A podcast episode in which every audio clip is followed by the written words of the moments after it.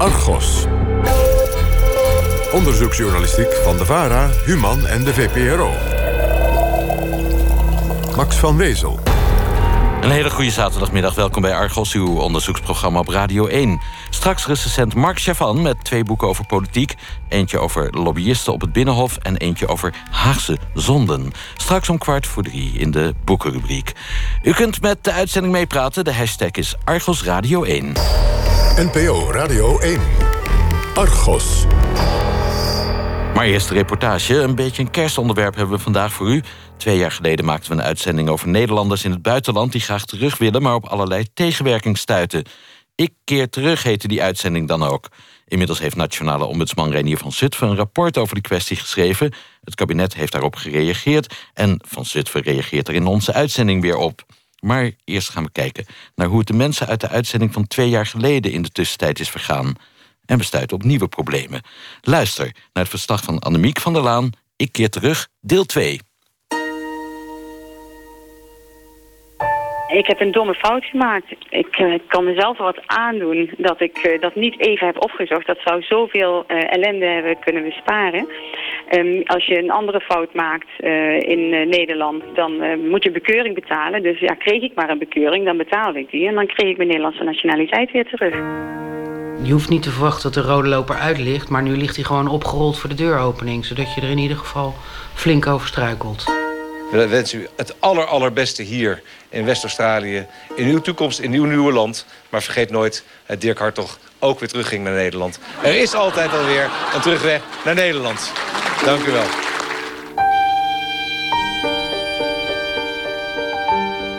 Er is altijd een weg terug naar Nederland. Dat zei koning Willem-Alexander tijdens zijn staatsbezoek aan Australië in oktober dit jaar. De koning refereert aan Dirk Hartog, de Nederlander die dit werelddeel ontdekte in 1616. Maar is er inderdaad altijd een weg terug? Argos over onwillige ambtenaren, ingewikkelde regels en het verlies van Nederlanderschap. Ik mis eigenlijk wel de gezelligheid van Holland. Zo daarom wil ik eigenlijk graag terug naar Nederland verhuizen. Een beetje heimwee ook naar Nederland? Ja, eigenlijk wel een beetje heimwee. Ja, kan je het zo, zeggen, ja. Het vissen, het voetbal, eh, ouders, ja, familie, vrienden. Richard Sint-Nicolaas. 48 jaar is hij. En hij woont al 19 jaar met zijn Deense vrouw en twee kinderen in Denemarken. Hij wil weer terug naar Nederland. Richard zoekt informatie op internet. Daar is hij maanden mee bezig, maar het is niet makkelijk om de juiste informatie te vinden. In april 2014 zegt hij zijn baan in de supermarkt in Denemarken op en gaat naar Nederland op zoek naar nieuw werk en een huis. En zijn gespaarde geld wil hij hier in Nederland op de bank zetten. Maar dat is nog niet zo gemakkelijk. Dat bleek toen hij bij de bank kwam. We gingen daarheen en uh, zo vraagt die vrouw om een SOVI-nummer, BNS-nummer. Ja, dat, uh, dat heb ik niet. Uh, dat heb ik niet. Ik heb een paspoort, zei ik zo. Mijn, uh, ze keek in mijn paspoort. Ze zei, nou, maar je hebt geen BNS-nummer hierin. BSN-nummer, ja. ja. maar het is een Nederlands passie, zeg ik zo. Want dat is gemaakt bij de ambassade. Maar ja, dat kon ze niet gebruiken. De bank weigert een rekening te openen voor hem... omdat hij geen burgerservice-nummer heeft. Dat komt zo. Richard heeft zijn paspoort laten verlengen via de Nederlandse ambassade als je dat in het buitenland doet, schrijven ze het BSN er niet meer in. Richard heeft nog wel een BSN, maar hij weet zijn nummer niet meer. Hij informeert vervolgens bij de gemeente Den Haag of hij het weer terug kan krijgen. Ik heb uh, geïnformeerd bij de gemeente en heb gevraagd naar mijn BNS-nummer. En die zeiden dat ik het niet meer heb. Maar zo belden wij ook naar de Rotterdamse gemeente. We vonden het eigenlijk wel een beetje gek. En die zei, ja, dat heb je misschien. Maar ja, daar hebben we eigenlijk niks aan. Misschien natuurlijk. Richard gaat naar de gemeente Den Haag om te kijken of die huisvesting voor hem weet. Maar hij krijgt te horen dat de wachttijd via de woningcorporaties wel zeven jaar kan bedragen. Hij belt een aantal makelaars. Maar om een huis te kunnen huren via een makelaar moet je Nederlandse salarisstroken laten zien. En die heeft hij niet. Hij heeft alleen salarisstroken van zijn Deense werkgever. Maar geen nood. Hij heeft wel een aanzienlijk bedrag op zijn Deense rekening. Ik heb gevraagd of ze dan uh, bankuitschriften willen zien. En ik heb toch genoeg geld. dat kan ik toch gewoon betalen. Maar dat, uh, daar waren ze niet geïnteresseerd in eigenlijk. Het is voor Richard onmogelijk om een huis te vinden, dus hij woont tijdelijk met zijn vrouw bij zijn zus in Berkel en Roderijs. Hij kan daar niet blijven en hij kan zich daar ook niet inschrijven, want dat zou financiële gevolgen voor zijn zus kunnen hebben. Hij heeft per se een adres nodig om zich in te schrijven. Want, zo heeft een ambtenaar tegen hem gezegd, alleen mensen die zijn ingeschreven in de basisregistratie personen krijgen een BSN-nummer.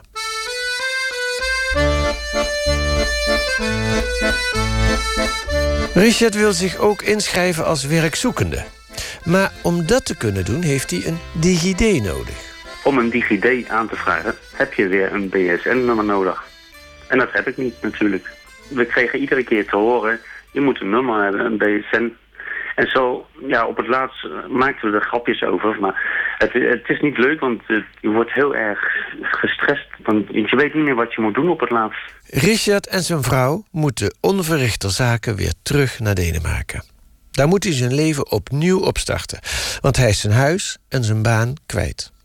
En een deel van zijn spaargeld. Want dat is opgegaan aan zijn verblijf in Nederland. We zijn van ellende teruggegaan naar Denemarken. Er waren te veel obstakels. En zo besloten mijn en mijn vrouw om gewoon ons leven verder te zetten. Deze week hadden we contact met Richard Sint-Nicolaas. Hij woont nu, twee jaar later, nog steeds in Denemarken. Hij heeft een baan, maar wil toch nog steeds graag terug naar Nederland. En hij kijkt op allerlei sites of er nog een leuke baan voor hem is.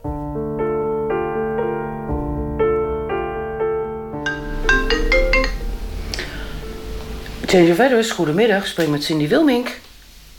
Oh ja, goede, goedemiddag.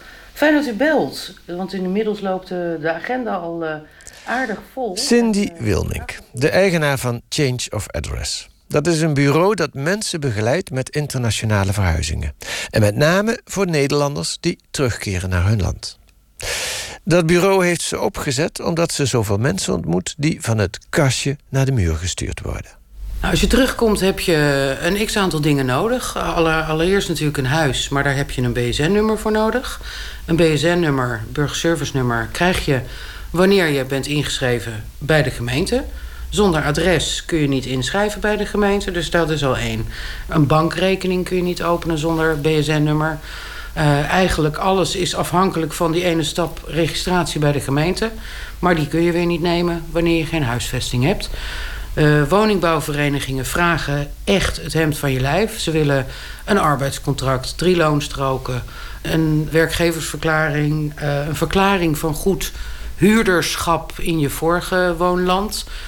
Kortom, eigenlijk een, een enorme berg papieren die je niet zomaar voor elkaar kunt krijgen.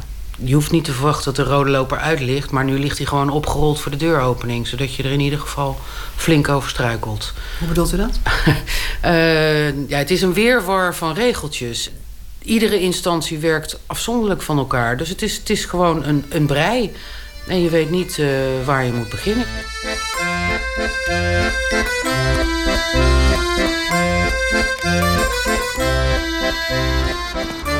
Goedemorgen. Ja, ik kon het vinden. Ah, dit is hem, de camper. Dat is hem. Dat is ook niet groot. Nee, maar uh, het is genoeg. Het is, uh, het is ons huisje, ons rijdende verblijf. We kunnen er overal mee gaan en staan waar we willen. Dus uh, ik zou zeggen, we gaan naar binnen. We zijn op bezoek in de camper bij Daan en Marijke Matthijssen. Deze week zijn ze 45 jaar getrouwd. Na hun pensioen besloten ze om permanent rond te gaan trekken. We zijn in Dalfsen. Op een parkeerterrein staat jullie camper. Uh, ik kijk om me heen. Hoeveel vierkante meter is dit? Het is exact 12 vierkante meter. 6 meter bij 2 meter. Een heel klein keukentje. Een bankje. Een badkamer zelfs. Een toilet en een douche. en hier nou zitten we eigenlijk op de autostoelen. Sinds wanneer wonen jullie hier? In 2012 hebben wij besloten, uh, na lang zoeken naar een ander huis... Uh, om ons huis uh, te... We huurden toen op dat moment een huis, om die huur te beëindigen. We gaan met de camper op pad. Daar hangt in onze camper een, uh, een kreet. En de, daar staat letterlijk op: wish it, dream it and do it. Ik heb het eerst heel lang gewenst. Daarna hebben we er samen heel lang over gedroomd. En, het, en, en nu doen we het. nu doen we het, dus. ja. Living the dream. Al door onderweg in hun camper. Zo'n zeven maanden per jaar. En de rest van de tijd wonen ze in Nederland in hun camper. We hebben kinderen en kleinkinderen en die willen we graag bezoeken, wil het contact niet mee verliezen.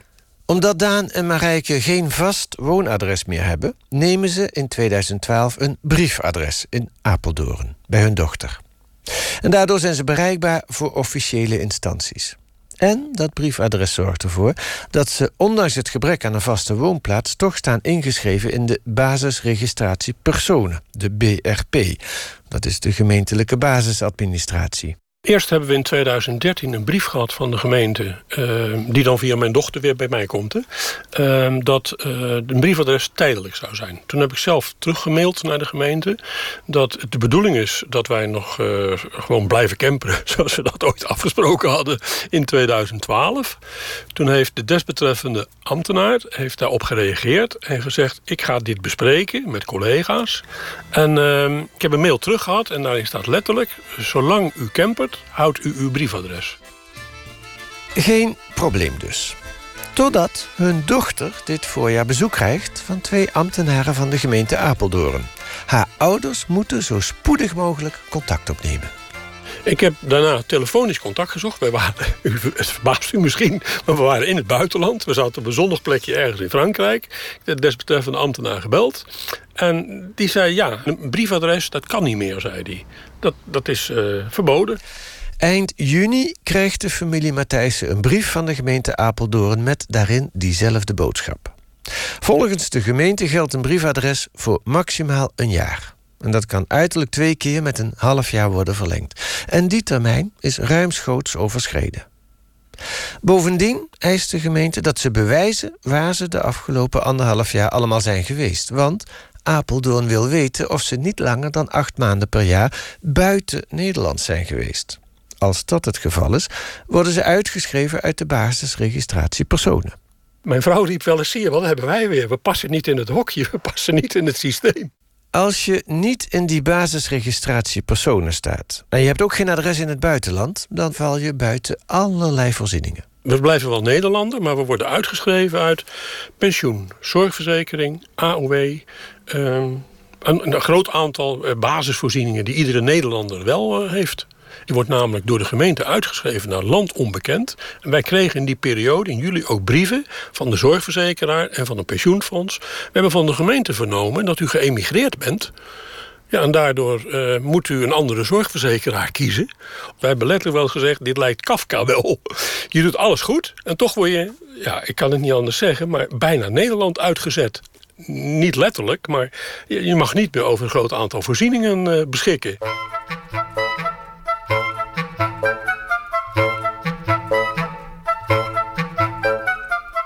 Ze laten het er niet bij zitten. Ze schrijven de gemeente dat aan hun briefadres nooit een maximale termijn is gekoppeld.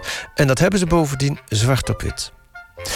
Maar de gemeente reageert alleen door te stellen dat ze nog steeds informatie nodig heeft over de duur van hun verblijf in het buitenland. Tot ongenoegen van de familie. We hebben er allebei naar gekeken. Zeiden, ja, dat gaan we niet doen. We, zijn misdadigers. We hoeven niet voor iedere stap die we zetten... hoeven we rekening en verantwoording af te leggen. Nou, we hadden wel een voorstel. Misschien kunnen ze ons een enkelband geven of een chip in ons oor. Misschien maakt het dat makkelijker voor de gemeentes. Uiteindelijk maken ze toch maar een zo compleet mogelijke lijst... van de plekken waar ze sinds 2015 zijn geweest. En ze verzamelen zoveel mogelijk rekeningen en foto's. Op 3 oktober dragen ze het hele pakket over aan twee ambtenaren van de gemeente Apeldoorn. En tot hun grote verrassing komen die op dat moment ineens met een nog veel strengere mededeling. Op 3 oktober zijn met mij, wat u ook doet, de, gemeente, de desbetreffende gemeente heeft inmiddels heeft vastgesteld dat je nooit langer een briefadres dan drie maanden krijgt. Punt. Ik neem aan dat jullie die belofte van die eerste ambtenaar ook hebben, hebben laten lezen aan de, aan de gemeente. Wat was hun reactie daarop? Want eigenlijk schenden ze dus nu die belofte. Ja, ze schenden die belofte. Een reactie daarop is, ja, een ambtenaar mag verklaren wat hij wil. De letterlijke reactie was, hij mag verklaren wat hij wil, maar het is niet rechtsgeldig. Sindsdien heeft de familie Matthijssen niets meer van de gemeente gehoord. Ze denken nu dat ze elk moment uit de basisadministratie gegooid kunnen worden. Dat is ze verteld door een juridisch adviseur. Als ze uit de basisadministratie worden gezet, dan maakt de gemeente dat alleen bekend via haar website. Je moet een Apeldoorn bekendmakingen. Daarom checkt de familie Matthijssen elke dag of ze nog ingeschreven zijn. Tenminste, als de wifi werkt. Nou, het eerstvolgende wifi-pen zal ik wel even checken. Ik weet in ieder geval dat we tot afgelopen zaterdag... dat we nog niet uitgeschreven. Tot afgelopen vrijdag. Gemeentes werken ook het weekend niet, dus afgelopen vrijdag waren we nog niet uitgeschreven.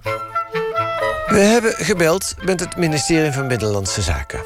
Daar weet men ons te vertellen dat er helemaal geen maximale termijn mag worden gesteld aan het hebben van een briefadres. Maar ze geven toe dat het hier en daar toch gebeurt. En daarom heeft het ministerie onlangs in een circulaire nog eens uitgelegd aan gemeenten hoe het wel moet. Wij voelen ons alsof je van het kastje naar de muur gestuurd wordt. Want wat is er nou simpeler als je dat je een briefadres hebt... dat de gemeente dat zou regelen voor mobiele burgers... en dan uh, gewoon uh, dat regelt op de een of andere manier. We mailen met de gemeente Apeldoorn. De gemeente zegt dat een briefadres altijd tijdelijk is. Dat klopt dus niet met de informatie die we van het ministerie kregen. De woordvoerder laat ons verder weten niet op de individuele casus van de familie Matthijssen te kunnen ingaan. Maar, zegt de woordvoerder. Nu, met de nieuwe circulaire, gaan we opnieuw bekijken hoe we daarmee omgaan. Iedere partij in Nederland heeft eh, het woordje vrijheid wel bijna in zijn politieke programma's zijn. Dit is zo'n rare beknotting van je vrijheid. Dit pikken we niet, dus uh, we blijven gewoon vechten. Ik kon het niet geloven en ik dacht, ik doe hier alles aan om dat uh, uh, weer terug te draaien. Dat moet toch mogelijk zijn? Carla Brine, 50 jaar. Samen met haar man en twee zoontjes van 7 en 11 jaar woont ze sinds 2000 op Mauritius. Om daar te kunnen werken en om een huis te kunnen kopen, moet ze samen met haar man in 2010 de Mauritiaanse nationaliteit aannemen. Toen ze in 2013 een nieuw Nederlands paspoort wilde aanvragen, kwam ze erachter dat ze geen Nederlandse meer was omdat ze naast de Nederlandse nationaliteit vrijwillig een tweede had aangenomen. Dat werd haar verteld door een medewerker van de Nederlandse ambassade in Pretoria. Ik heb een domme fout gemaakt. Ik uh, kan mezelf wat aandoen dat ik uh, dat niet even heb opgezocht. Dat zou zoveel uh, ellende hebben kunnen besparen. In de wet staat dat degene die vrijwillig een andere nationaliteit aanneemt... de Nederlandse kwijtraakt. Er zijn een aantal uitzonderingen, maar die gelden niet voor Carla Brine. En dat had ze moeten weten. Er is gewoon nergens uh, informatie geweest. Ik heb me uitgeschreven bij uh, de gemeente in Nederland zoals het behoort. Daar werd nooit gezegd van kijk uit als je ooit een andere nationaliteit aanneemt... dan verlies je de Nederlandse nationaliteit. Niet alleen Carla is haar Nederlandse nationaliteit kwijt... ook haar man en kinderen zijn geen Nederlands staatsburger meer. Vanaf het moment dat ze dat in 2013 hoort, pluist ze internet af op zoek naar mogelijkheden om haar Nederlanderschap terug te krijgen. Ze tekent bezwaar aan bij het ministerie van Buitenlandse Zaken. Voor haar kinderen wordt dat gegrond verklaard. Die zijn nu weer Nederlands. Maar voor Kala en haar man lukt dat niet. Ondanks allerlei beroepsprocedures. Doordat Carla Brine haar Nederlandse nationaliteit niet meer heeft, mag ze Nederland nog maar beperkt in. Als Mauritiaanse mag ze 90 dagen per half jaar in Nederland zijn.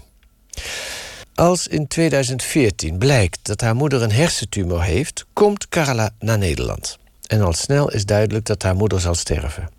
En Carla wil er tot het eind bij zijn. Ze belt de IND, de Immigratie- en Naturalisatiedienst, met de vraag of ze langer dan 90 dagen mag blijven. Toen werd er gezegd, nou ja, dat kan niet, want als Mauritiaanse mag je maar 90 dagen hier blijven. Dus zei ik, dan wil ik een verblijfsvergunning aanvragen, zodat ik langer mag blijven. En toen werd gezegd, nou ja, dat gaat niet. Dan moet u eerst terug naar Mauritius en daar moet u dan die uh, verblijfsvergunning aanvragen. En dan kunt u weer terugkomen naar Nederland. Ja, op, op dat moment was ik uh, met name erg boos. Want ik ben gewoon Nederlandse. En ik, ja, je denkt ook, het is je geboorterecht. Dat blijkt niet te zijn. Maar dan denk je toch, op zo'n moment... dan zit er toch ergens wel iemand... die dit op een menselijke manier benadert. En die probeert om je te helpen. Maar dat is absoluut niet het geval. Uiteindelijk krijgt Carla, na veel soebatten... toch toestemming om langer te blijven. Omdat haar moeder op sterven ligt. Haar moeder overlijdt in augustus 2014. Na de dood van haar moeder gaat Carla Brine terug naar Mauritius.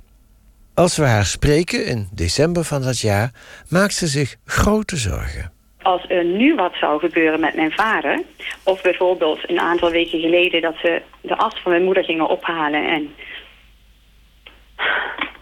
Sorry. Um, of een aantal weken geleden, toen uh, is mijn familie de as van mijn moeder gaan ophalen bij het crematorium. Daar kon ik niet bij zijn. Ook omdat uh, mijn quota van 90 dagen per half jaar bijna op is. Dus ik mag nog maar vier dagen in Nederland uh, blijven, deze 180 dagen. Dus als er vandaag wat met mijn vader zou gebeuren, dan zou ik niet naar Nederland mogen. Er is nog wel één manier waarop Carla Brina haar Nederlanderschap kan terugkrijgen. Dat is de optieregeling. Dan moet ze eerst een jaar met een verblijfsvergunning in Nederland komen wonen. Maar dat is voor Brine geen optie. Ze heeft een klacht ingediend bij de Nationale Ombudsman. En dat was de aanleiding voor een groot onderzoek van de ombudsman, dat dit jaar verscheen. En daaruit blijkt dat het probleem van Brine zich veel vaker voordoet. Na een oproep kreeg de ombudsman ruim 500 reacties. Brine heeft een eigen Facebookpagina aangemaakt. Wij zijn Nederlands. Op de omslagfoto prijkt het hele gezin in oranje voetbalshirtjes. Twee blonde jochies met de Nederlandse vlag op hun wangen. Ik voel me Nederlands. Ik spreek Nederlands met mijn kinderen. Ik voed hen Nederlands op. Ik leer hen de Nederlandse tradities. Wij eten vaak Nederlands. Uh, we vieren Sinterklaas. Ik maak zelfs mijn eigen pepernoten en peperkoek. Uh, mijn zoontje wil straks, als hij groot is, in het Nederlands elftal voetballen. Als het Nederlandse elftal voetbalt, dan mogen ze laat opblijven. Wij zijn gewoon Nederlands.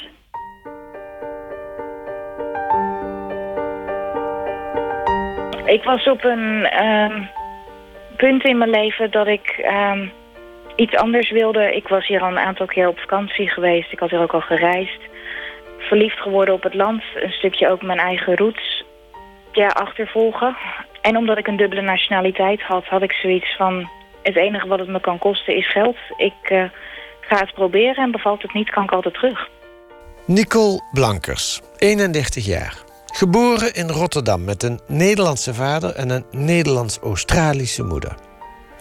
In 2011 emigreert Nicole naar Australië. We bellen met haar in Queensland. Vanuit haar huis heeft ze uitzicht op de dolfijnen in de Stille Oceaan. Volgens Nicole heeft ze altijd twee nationaliteiten gehad: de Nederlandse en de Australische. De Nederlandse nationaliteit, omdat beide ouders Nederlands zijn en uh, ik in Nederland geboren ben. Um, en de Australische nationaliteit, um, omdat dat via je moeder doorgegeven wordt. Om in Australië te kunnen wonen, moet Nicole haar Citizenship by Descent aanvragen bij de Australische ambassade in Londen. Zo'n citizenship krijg je alleen als je Australische roots hebt. Het bewijs wordt afgegeven op 16 maart 2011. Nicole vraagt dat citizenship niet zomaar aan. Dat heb je nodig voor je, um, je paspoort, maar ook bijvoorbeeld om te stemmen. Um, heel veel dingen heb ik hem hiervoor nodig om te bewijzen dat ik Australisch ben. Een jaar later gaat ze op vakantie naar Nederland, naar haar moeder. Ze maakt van de gelegenheid gebruik om haar Nederlandse paspoort te verlengen. Ze woonde in Rotterdam, maar dat verlengen doet ze bij de gemeente Den Haag. Die heeft daarvoor een speciale buitenlandbalie. Daar ziet de ambtenaar dat Nicole in Australië woont, maar geen visum heeft in haar paspoort. Zou ze misschien Australische zijn? De ambtenaar vertelt dat er daarom een onderzoek naar haar Nederlanderschap wordt ingesteld. Ik schrok ervan. Ik ging ervan uit dat ik, dat ik gewoon nog Nederlandse was, omdat ik daar ook geen tegenbericht over heb gehoord. Tijdens mijn aanvraagprocedure van het Citizenship Certificate heb ik ook verschillende dingen aan moeten vragen bij de gemeente Rotterdam. Daar aan de balie wist men waar ik mee bezig was. Ben ik nooit ergens op gewezen. Daarom dacht ik dat ik nog Nederlands was. Ik heb geen aanwijzingen gekregen dat het niet zo was. Drie weken later is het onderzoek afgerond. Nicole blijkt Nederlands en krijgt een nieuw Nederlands paspoort. En een stempas waarmee ze stemt voor de Tweede Kamerverkiezingen. In september gaat ze weer terug naar Australië. En dan gebeurt er iets geks. Na Den Haag begint nu ineens ook Rotterdam met een onderzoek naar haar nationaliteit. En naar die van haar moeder. In januari 2013 schrijft de gemeente Rotterdam aan de moeder dat ze de Nederlandse nationaliteit van de moeder in twijfel trekt. Dat ze wellicht alleen de Australische nationaliteit heeft. Dat is gek, want dat zou betekenen dat de moeder 35 jaar illegaal, zonder Nederlandse verblijfsvergunning, in Nederland heeft gewoond. Maar op 7 februari 2013 komt er de verlossende brief van de gemeente. Nicole's moeder heeft toch al die tijd de Nederlandse nationaliteit gehad. Alleen voor Nicole is er slecht nieuws. In de brief staat dat zij haar Nederlanderschap verliest. Ja, ik. Er zijn geen woorden voor. Ik was op dat moment ook zodanig. Ja, wat is hier het woord voor? Um, ik snapte het niet. Het ene moment ben ik wel Nederlandse, het volgende moment ben ik niet Nederlandse. Um, ik snapte het niet meer. En werd ook heel erg boos. Het is net een slechte film. In de brief van de gemeente Rotterdam aan haar moeder staat ook dat de Nederlandse ambassade wordt ingelicht over het feit dat Nicole sinds het aanvragen van haar citizenship in 2011 de Nederlandse nationaliteit kwijt is omdat ze daardoor Australische is geworden. Ik heb altijd al ja, gedacht dat het een, een registratie is en dat Nederland dat ook zo zou zien. Nicole snapt het niet meer. Om zeker te weten of ze echt de Nederlandse nationaliteit kwijt is, neemt ze telefonisch contact op met het Nederlandse consulaat-generaal in Sydney. Daar kreeg ik te horen dat ik op een zwarte lijst stond en binnen een x aantal dagen mijn paspoort indiende te leveren Anders zou er contact opgenomen worden met de federal police om mij op te sporen um, om mijn paspoort in te nemen. Ik bedoel even serieus, we hebben het hier over een paspoort en dat daar de federale politie bij gehaald moest gaan worden. Um, daar moest ik in eerste instantie heel hard om lachen. Maar daarna werd ik heel erg boos. Ik, bedoel, ik ben geen crimineel, ik heb niks fout gedaan. Zover ik wist had ik recht op dit paspoort. Ik had hem immers pas drie maanden. De volgende dag gaat Nicole naar het consulaat in Brisbane om haar Nederlandse paspoort in te leveren. Vervolgens werd ik ja, toch wel enigszins schofterig behandeld. Midden in een volle wachtkamer met nou ja, toch zeker wel een stuk of tien mensen om me heen... werd mij toch wel duidelijk gemaakt dat ja, het absoluut nat dan is om een paspoort te hebben als niet-Nederlander. En werd ik als een soort van crimineel behandeld. Men was heel kort af tegen me ik probeerde ook vragen te stellen van ja, hoe kan ik dit aanvechten? Wat kan ik hiermee? Dit klopt toch niet? En daar kreeg ik ook verder ja, geen antwoorden op. Ik was zo boos. Ik was zo boos. Nicole weet niet meer wat ze moet doen. Ik was even helemaal klaar met Nederland. Ik voelde mij absoluut niet welkom in Nederland. En wilde op dat moment ook eigenlijk niet bij een land horen... wat op deze manier zijn burgers behandeld. In 2013 wordt Nicole ziek. Ze heeft een ernstige bindweefselziekte. Daardoor laat ze de Nederlandse perikelen even rusten tot dit najaar. Als ze googelt op internet, stuit ze op de site van de Rijksoverheid, mijnoverheid.nl. Daar kun je je naam intypen en daar staat dan ook je nationaliteit. Daar zat ik eigenlijk een, een soort van rond te kijken wat dit nou eigenlijk was. En toen kwam ik het kopje nationaliteit tegen en daaronder stond Nederlandse. Dus u zag op de site van de Rijksoverheid dat u Nederlands bent? Klopt. Wat dacht u toen? Ja, schiet mij maar lek. Ik... Er ging heel veel door mij heen. Um, heel veel boosheid, weer. Maar ook heel veel vragen. Hoe dan? Uh, waarom dan? Is het nou wel waar of is het nou niet waar? Wat ben ik nou eigenlijk? Nicole belt het consulaat-generaal in Sydney. En daar beloven ze haar te helpen met het uitzoeken van haar nationaliteit. Daarvoor moet ze dan wel alle bewijsstukken opsturen die ze heeft. En zo langzamerhand is dat een heel dossier. Dan krijgt ze een mail terug van het consulaat-generaal.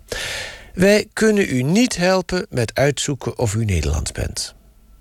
Een van de manieren om het toch uit te zoeken, zo oppert het consulaat-generaal, is het aanvragen van een nieuw paspoort. Dat wordt dan getoetst bij het ministerie van Buitenlandse Zaken. Daarvoor moet ze wel even persoonlijk naar Sydney komen. Ik woon ongeveer 1600 kilometer uit Sydney vandaan, dus dat is best ver. Nou zou ik dat er nog voor over hebben als ik ook daadwerkelijk Nederlandse ben. Um, ik vind het een erg duur tripje alleen maar om te testen of ik Nederlander ben. En dan nog, wie vertelt mij dat ik dan niet over drie maanden weer mijn paspoort in moet leveren? Um, wat dat betreft vertrouw ik het systeem ook eigenlijk niet meer. We vragen het ministerie van Buitenlandse Zaken om een reactie op het verhaal van Nicole. Een woordvoerder laat weten dat ze denkt dat het consulaat-generaal is afgegaan op het Rotterdamse onderzoek in 2013. Als we doorvragen, antwoordt de voorlichter dat het ministerie in dit geval alleen maar uitvoert. Het onderzoek van de gemeente Rotterdam is leidend. Als we dit voorleggen aan de woordvoerder van de gemeente Rotterdam, reageert hij verbaasd. Volgens hem is het landelijk beleid. En, voegt hij eraan toe, het zou toch van de gekken zijn als de verantwoordelijkheid hier ligt bij de gemeente Rotterdam. We leggen deze tegenstrijdige verklaringen voor aan Nicole. Ben je dat nou? Ja, maar hoe moeten wij dan weten hoe dingen wel of niet werken als ze het zelf al niet weten? Is dit nu een kwestie van... Um, ze doen het zich heel makkelijk af door me van het kastje naar de muur te sturen... of weten ze het echt niet? Net als Carla Brine kan Nicole Nederlandse worden... als ze eerst een jaar in Nederland komt wonen. De zogeheten optieregeling. Die optieregeling ten eerste kost klauwen met geld. Geld wat ik op dit moment niet heb. Maar ook waarvan ik van mening ben dat ik dat niet hoef te betalen. De fout ligt bij de overheid, welke fout het ook mag zijn. Maar daarnaast moet ik dan ook mijn Australierschap opgeven. Dus dat betekent dan ook dat ik niet meer terug kan naar Australië. Het verlies van haar Nederlanderschap heeft allerlei gevolgen voor Nicole. Het betekent dat ik niet voor langer dan 90 dagen terug kan naar Nederland.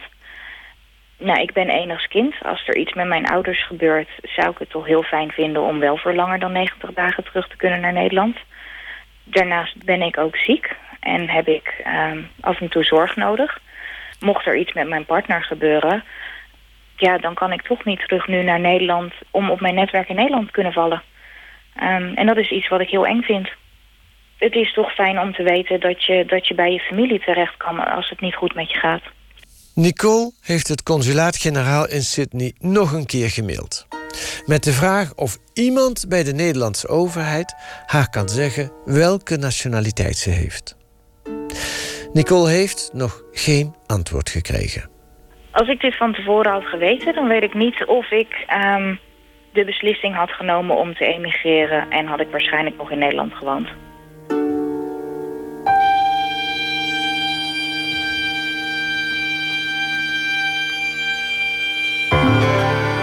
En mag ik u een vraag stellen? Wilt u dat er meer of minder ex-Nederlanders terugkeren naar Nederland? U kunt uw antwoord mailen naar argos.vpro.nl en dan gaan we daar werk van maken. Deze reportage werd gemaakt door Annemiek van der Laan, Mout van der Rijt, Kees van der Bos en technicus Alfred Koster. Meegeluisterd heeft de nationale ombudsman Renier van Zutphen. Goedemiddag, meneer van Zutphen. Goedemiddag. Ja, een aantal van de zaken in onze reportage moet u bekend voorkomen, hè? Ja, ze, ze, ze, spelen een grote rol in twee belangrijke rapporten die we geschreven hebben. Dus ik ken deze zaak en deze casus ook in de vorm van klachten die wij gekregen hebben. Dus even kijken naar een van uw onderzoeken. Mens leeft, een systeem niet. Daarin komen onder andere het uh, echtpaar Matthijs uit die camper in de reportage ja. voor. Ja. Uitgeschreven door de gemeente naar land onbekend. Wat kun je nou voor zulke mensen doen? Nou ja, dat rapport dat we geschreven hebben... Dit, is een van de vele gevallen die we in het rapport aan de orde hebben... De, wat wij adviseren, en dat doen we op basis van gesprekken die we met veel mensen hebben gevoerd... mensen moeten altijd op een of andere manier geregistreerd kunnen worden. Dat kan nu niet, hè. Het probleem van het briefadres en het probleem van Nederland verlaten, geen vast woonadres... en het dan afgesneden zijn van zorg eh, van verzekeringen, van inschrijvingen, nou, enzovoort, enzovoort, enzovoort. Dat is voor mensen zo enorm uh, belastend en ook niet terecht wat mij betreft.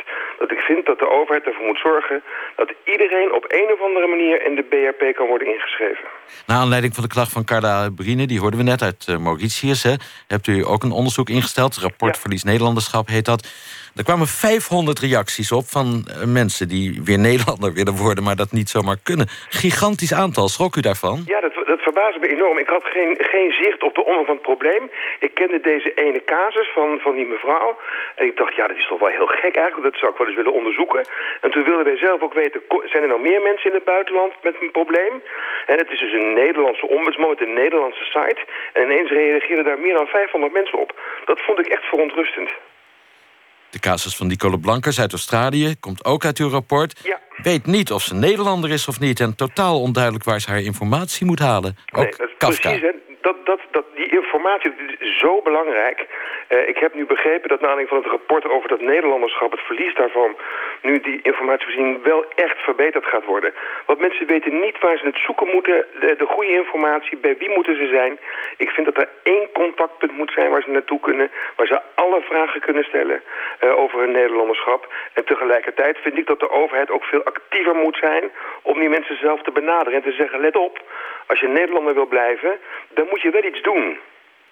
Namelijk je melden of die, dat, dat, dat, eh, iets stuiten of nou, wat dan ook.